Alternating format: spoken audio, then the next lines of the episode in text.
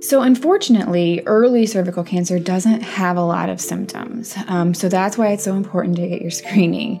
Um, cervical cancer, uh, when it's early, um, like I said, doesn't have a lot of symptoms, and as it progresses through the different stages, so it goes from you know having your normal cervical cells. If you if you're exposed to HPV, then that can um, begin to alter the cells into what is called a precancer or a dysplasia, um, and then uh, in, and all the way into a cancer. Now we think that this process of um, you know, normal cell to dysplasia to precancer to cancer takes 10 years at least. Um, so, you know, there is time, but early in that, there aren't a lot of symptoms. So that's where screening comes in.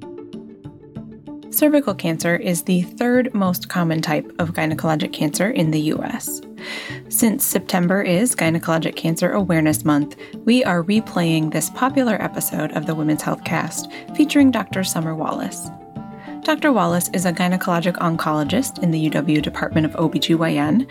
In this episode, she talks about what causes cervical cancer, how it's treated, and why the HPV vaccine and regular screenings are important tools to help prevent cervical cancer. If you're interested in learning more about and supporting gynecologic cancer research in Wisconsin, please join us for the 2021 Sparkle of Hope Gala on Friday, September 24th.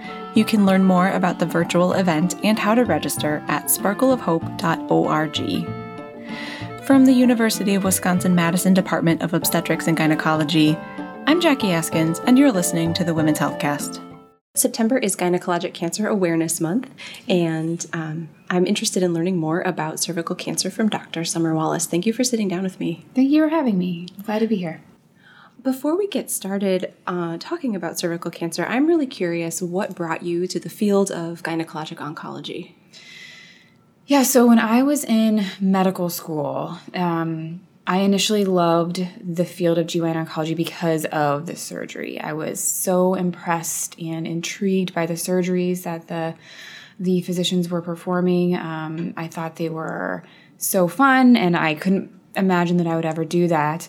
And as I kind of ventured through training um, with residency, I, I clung to GYN oncology, but for different reasons. Um, the patient population is just a joy to work with, um, and the field challenges in different ways. So, not only am I a surgeon, but I'm also watching and helping na- a patient navigate through uh, their entire cancer journey from surgery to follow up to chemotherapy, um, sometimes some maintenance therapy, and surveillance as well. So um, I get to be there through it all, and that's unique in medicine, actually.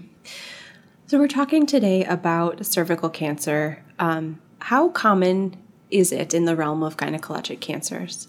Yeah, so cervical cancer um, incidence or commonality is different in our country as opposed to the world.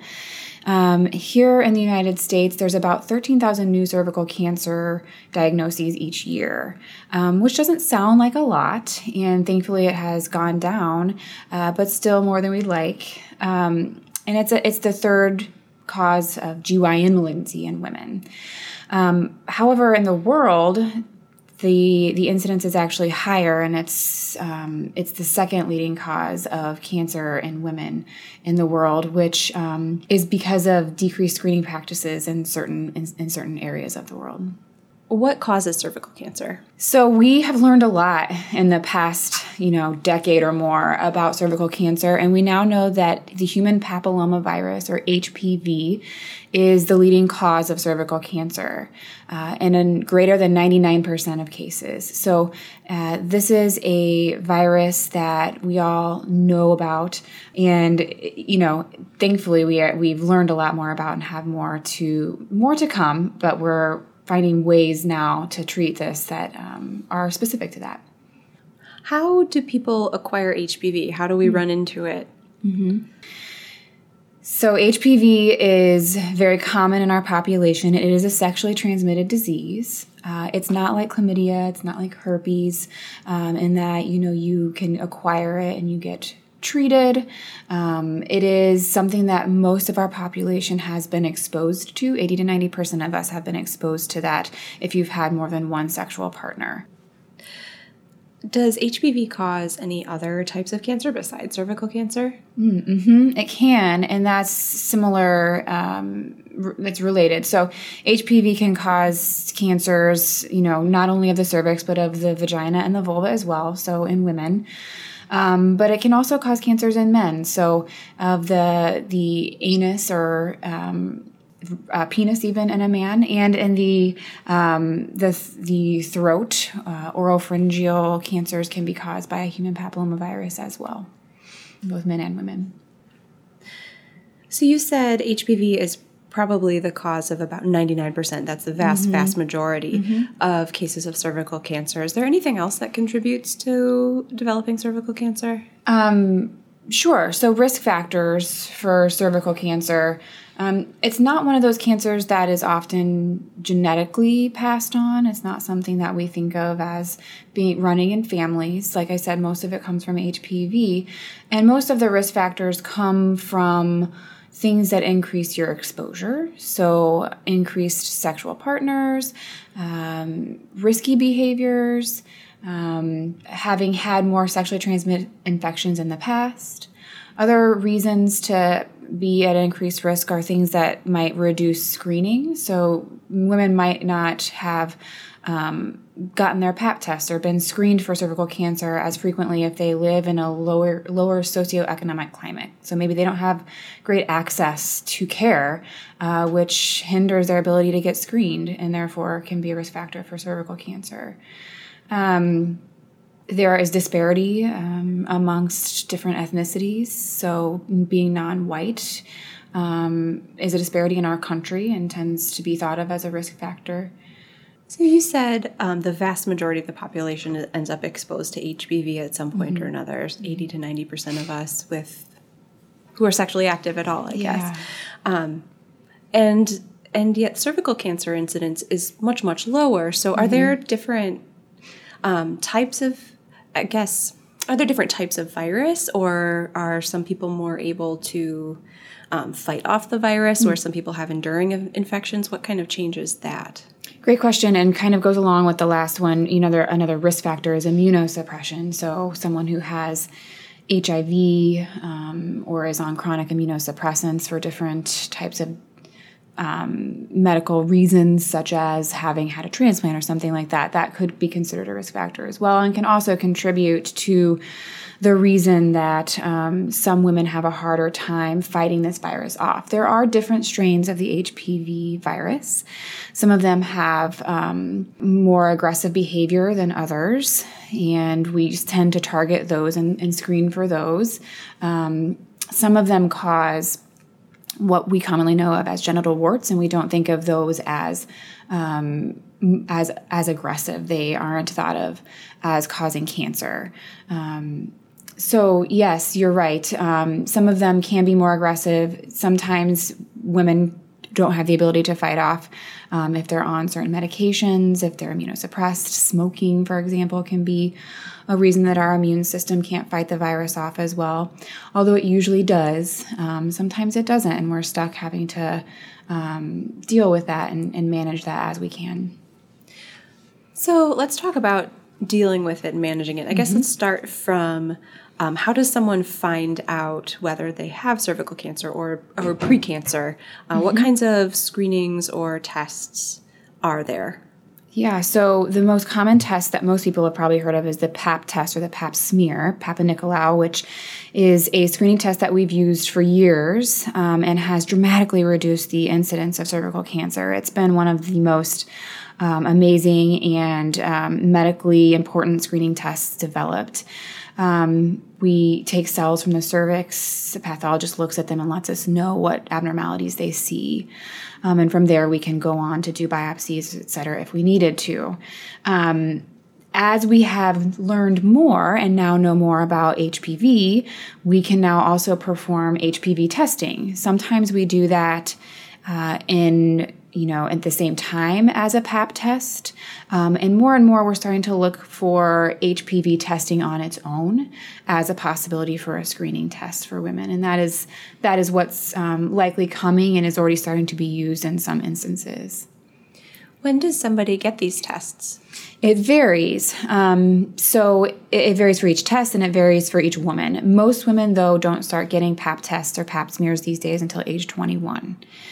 Um, and most women now will, depending on age, be getting pap tests every three to five years, depending on uh, the findings. Now, of course, that can change if there's an abnormality. You're going to get testing or um, more confirmatory procedures done um, if there is an abnormality. But generally speaking, we start at age 21 and, and get a PAP um, or screening test every three to five years. So someone finds out they, they get a screening or a test mm-hmm. that um, then shows a result that they have uh, a precancer or something leading into cervical cancer. But are there any physical signs or symptoms that people should be on the lookout for that might suggest, oh, this is happening and it's time to maybe check in with your physician. Mm-hmm, mm-hmm, right. So, unfortunately, early cervical cancer doesn't have a lot of symptoms. Um, so, that's why it's so important to get your screening. Um, cervical cancer, uh, when it's early, um, like I said, doesn't have a lot of symptoms, and as it progresses through the different stages, so it goes from you know having your normal cervical cells. If you if you're exposed to HPV, then that can um, begin to alter the cells into what is called a precancer or a dysplasia, um, and then uh, and and all the way into a cancer. Now we think that this process of um, you know, normal cell to dysplasia to precancer to cancer takes 10 years at least. Um, so, you know, there is time, but early in that, there aren't a lot of symptoms. So that's where screening comes in. Um, later in that process, you can start to have symptoms. Those mostly consist of maybe some abnormal spotting, some bleeding after intercourse, for example. Um, some women might experience some abnormal discharge that's new or different for them that might prompt an exam. And as you get even farther into more advanced disease, you can start to actually see some changes in how women urinate or have bowel movements, or you know may note some pain or pressure in the pelvis as well. Um, sometimes even back pain if it can gets far enough to start to um, affect the kidney. So uh, screening, get your screening tests. so what happens? After a pap test comes back showing some abnormalities. Um, mm-hmm. And so I suppose we'll follow up with biopsies and other sure. sort of tissue tests. So, what happens when those tests come back as positive for cervical cancer? Mm-hmm. You're right. So, depending on the abnormality, there are um, certain abnormalities that we can watch and wait and say this usually regresses and goes away. Sometimes, though, we do move on and do what's called a colposcopy, where we look at the cells closer with a microscope and different types of dyes. Um, and maybe perform a biopsy. If that biopsy came back as a cancer, um, then we would be talking about what is the next step as far as staging.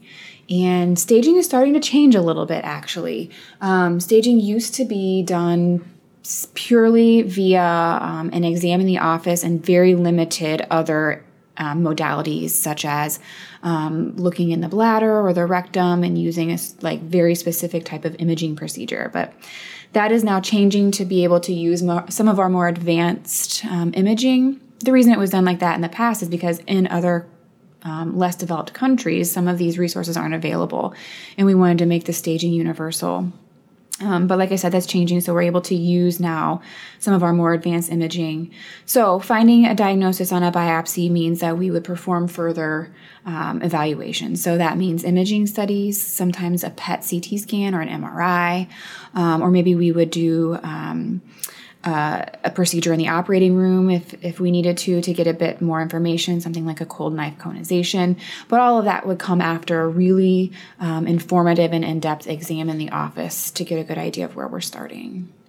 After staging, then, well, what does staging tell us? Tell That's a more. good idea. Yeah, great question. So, staging tells us, it, it helps us triage treatment.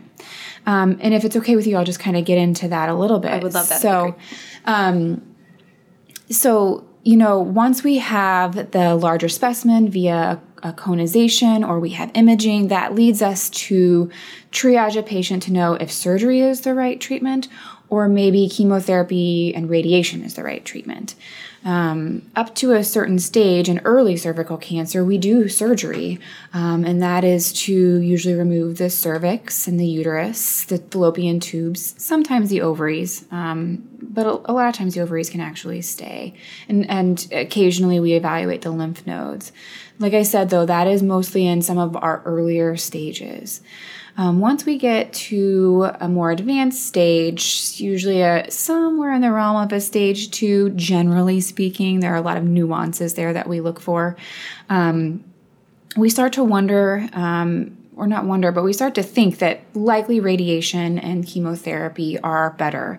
And that is because we've done a lot of studies in the, you know, in the past several years, decades to, to let us know that doing radiation and chemotherapy is actually equal in effectiveness to, to our surgery. Um, and it offers a patient less morbidity or less complications and life alterations. So, doing a surgery and then giving treatment like radiation is very morbid. It can cause a lot of side effects. Um, and if we can minimize that with the same outcome, then that's optimal. So, we'll do radiation a lot of times with some chemotherapy to help the radiation work better. Sometimes in more advanced stages, we'll do just chemotherapy. So, what happens if a, a younger patient presents with cervical cancer who um, maybe had planned to have a mm. family, was interested in having a family, but the treatment plan would make that very difficult, especially if it includes uh, surgery. Um, yeah. What what do you do in that in that situation? That's a great question, and you're right. Cervical cancer does tend to be a little bit earlier in life compared to some of our other cancers, like ovarian cancer. A lot of times we're seeing women between the ages of 45 and 50. Um, and even younger. So, you know, the population that you're speaking of is are those women who are not ready to, to let go of their uterus. They've got more business. Um, and that's fine. There are certain, you know, we have very strict guidelines. Um, and there are certain instances when we can consider just a cold knife conization as a treatment. Um, what that means is that you know, um, in the office, we're taking biopsies to get a diagnosis. A cold knife conization is a procedure in the operating room where we take a much larger piece or much larger sample of the cervix, hopefully encompassing the entire cancer itself. Um, which, eh, therefore, in certain instances, especially in women who would like to keep their uterus, can be considered treatment um, for the time being. Other women who have maybe a, a bit more involvement or or the cold knife conization isn't um, sufficient, we can do something called a trachelectomy, which is where we remove the cervix itself, keeping the uterus in place. This does require a stitch at the bottom of the uterus, um, often called a cerclage the, the word trachelectomy simply means removing the cervix, removing the cervix. So that gives a woman the option of future childbearing, um, albeit with you know some complications and and um, a, a, bit more um, involved OB care. But like I said, it's important to note that these are in spe- very specific instances. This isn't something that we can do for everyone with cervical cancer. Um, we have specific guidelines to say who and what um, types of cancer we can do that for, and it's a very personal conversation to be had between the physician and patient when it when we're talking about that. After after a treatment plan has been kind of worked through, what kind of follow up or surveillance is recommended for patients? Mm, good question. So. Um, after you know when a patient is completely done with treatment we're often seeing women every three months in our clinic. Um, and many times that is actually um, involving other members of the cancer care as well. So for example the radiation oncologist. So um, here in, in, our clinic, we'll often see a patient three months after they complete treatment, and then three months after that, she would see the radiation oncologist, and et cetera, et cetera. Um, that is so that everyone continues to be involved in care and that each specific aspect of the care is, is managed and taken care of appropriately. We really have that, you know, team based approach. Um, PAP tests are a, a, little questionable after cervical cancer diagnosis and treatment. Radiation can alter our results, um, but it can be important for finding other um, dysplasias or changes in the vagina. So when we do a pap test, we're not often looking to say the cervical cancer has returned. We're often looking for dysplasias and abnormalities other in other places, and those are usually done once a year if, if they're done.